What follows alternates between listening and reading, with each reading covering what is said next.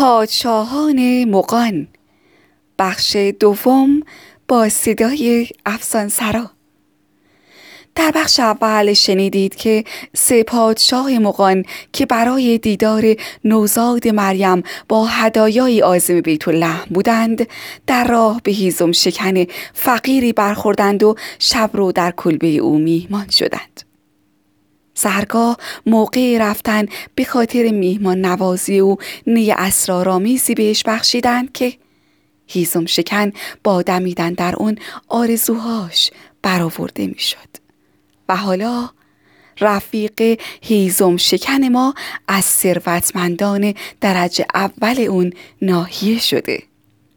اما بشنوید از ادامه ماجرا.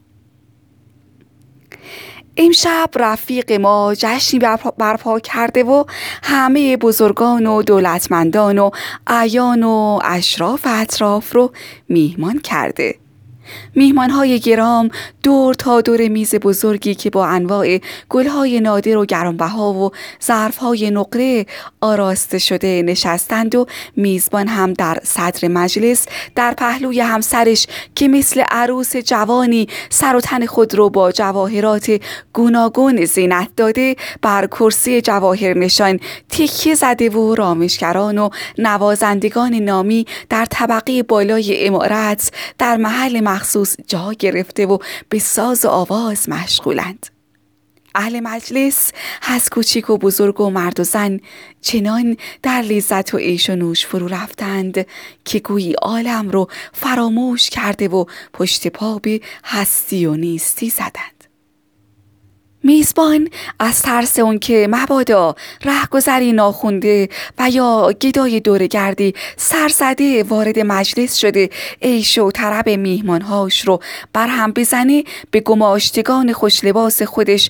اکیدن سپرده که احدی و راه ندند و حتی دو نفر از مهترهای زورمند سر طویله خودش رو چماق نقره به دست به پاسبانی گماشته و به اونها امر کرده. که اگه احیانا کسی خواست داخل بشه به ضرب چماقون رو دور کند. القصه.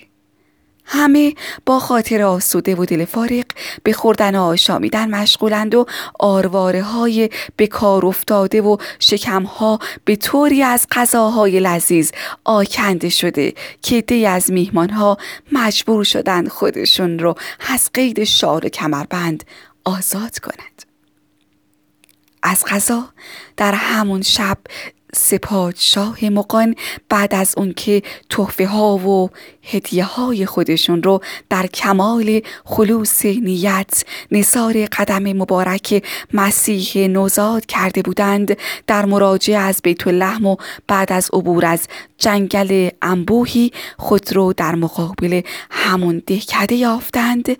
که در موقع رفتن شب رو در اونجا در کلبه محقری گذرانده بودند.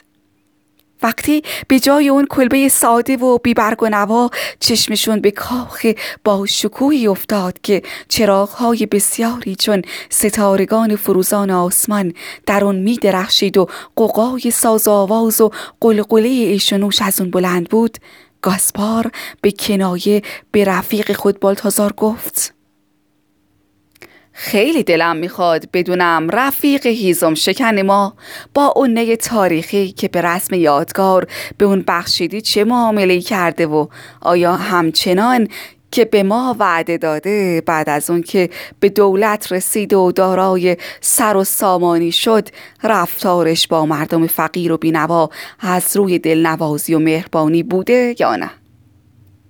بالتازار گفت منم بیمیل نیستم. بیا بریم ببینیم. اون وقت جامعه های زیبای خودشون رو به لباسی چون لباس گدایان و درویشان دور گرد مبدل کردند و به صورت زوار جند پوش به در کاخ اومده برای گذراندن شب خوابگاه و خوراکی طلبیدند. اما جوابهای درشت شنیدند. خواستند بر اصرار اضافه کنند ولی سر و صدای پاسبان ها بلند شد و صحبت از چوب و چماق به میون اومد.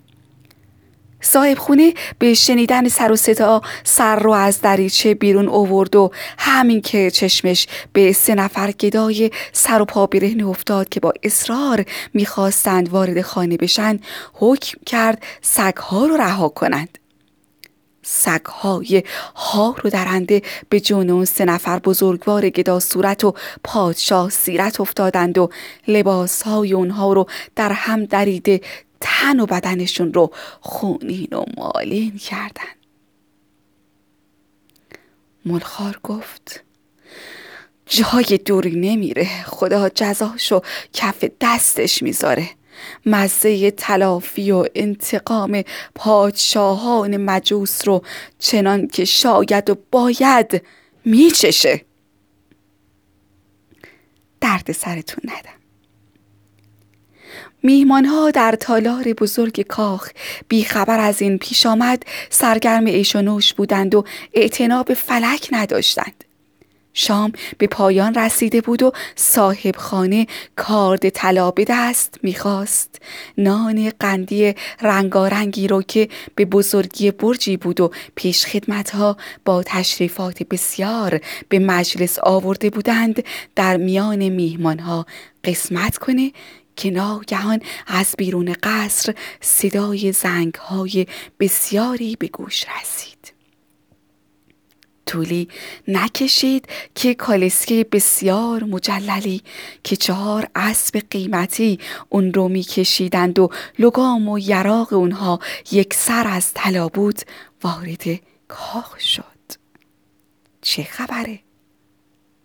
صاحب خونه از نو سر رو از دریچه بیرون کرد و وقتی که دید بله چند تن میمان معتبر و محترم با اون همه شکوه و جلال می‌رسند. فرمان داد که هرچه زودتر اونها رو وارد کنند. خودش هم شمدان طلا به دست به استقبال میهمانهای تازه وارد شتافت. حتما می‌تونید حدس بزنید اینها چه کسانی بودند. بله پادشاهان مغان تاج زرین به سر و لباسهای اطلس و حریر بر تن سراپا غرق در جواهر گرانبها با شکوه هرچه تمامتر مانند سه خورشیدی که در دل شب تابان شده باشند وارد مجلس شدند. صاحب خانه میهمانهای قدیمی خود رو به زودی به جا آورد. بنای خوش زبانی و تعارف و تملق رو گذاشت و گفت قدمتون بالای چشم حضور شما در این مجلس مایه افتخار و سرافرازی چاکره. خانه خانه خودتونه و همه چیز به شما تعلق داره. بالتازار با سردی و بیاعتنایی تمام جواب داد و گفت ممنونیم.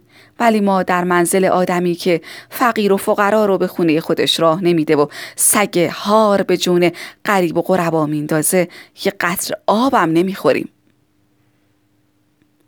ملخار هم به سخن اومده با صدای کلفتی که مخصوص خودش بود گفت آفرین بر تو حقا که خوب به وعده خودت وفا کردی. اون وقت نوبت به گازپار رسید. با لحنی که از بیزاری و انزجار خاطر حکایت می کرد گفت مرحبا به تو مرحبا به مردانگی و مروتت. حالا کارت به جایی رسیده که سنگ رو میبندی و سگ رو رها می‌کنی. ببین چطور پاچه من رو خونین کردن. هم الان برات نقمه خواهم نواخت که هرگز به گوشت نرسیده باشه و لقمه برات می‌گیرم که در گلوت گیر کنه و جونت به لبت برسه. قصه کوتاه. این رو گفت و نیلبک کوچیکی که شباهت کاملی به همون نی کذایی داشت که به رسم یادگار به دهقان داده بود از جیب به در آورد و بنای نی زدن رو گذاشت. صداش چنان هولناک بود که مو بر بدن تمام اهل مجلس راست ایستاد. به محض بلند شدن صدای نی تمام آنچه که در آنجا بود از میز و اسباب و میهمان و قصر دردم ناپدید شد و هیزم شکن سال خورده. به همون صورت سابق خودش رو لخت و تنها با ایال و اطفال رنگ پریده و بینوای خودش در همون کلبه افسرده و نیمه ویران در جنگل دید. به خودش گفت خدا رو شکر خدا رو شکر که نی برام باقی مونده و از نو هامو برآورده می‌کنم. اما فکر می‌کنید نی براش. باقی مونده؟ نه اون هرچه در جیب و بغل خودش جستجو کرد از نی و از اون سه نفر میهمان غریب و عجیب خودش کمترین اثری نیافت. گویی دود شده و به هوا رفته بودند.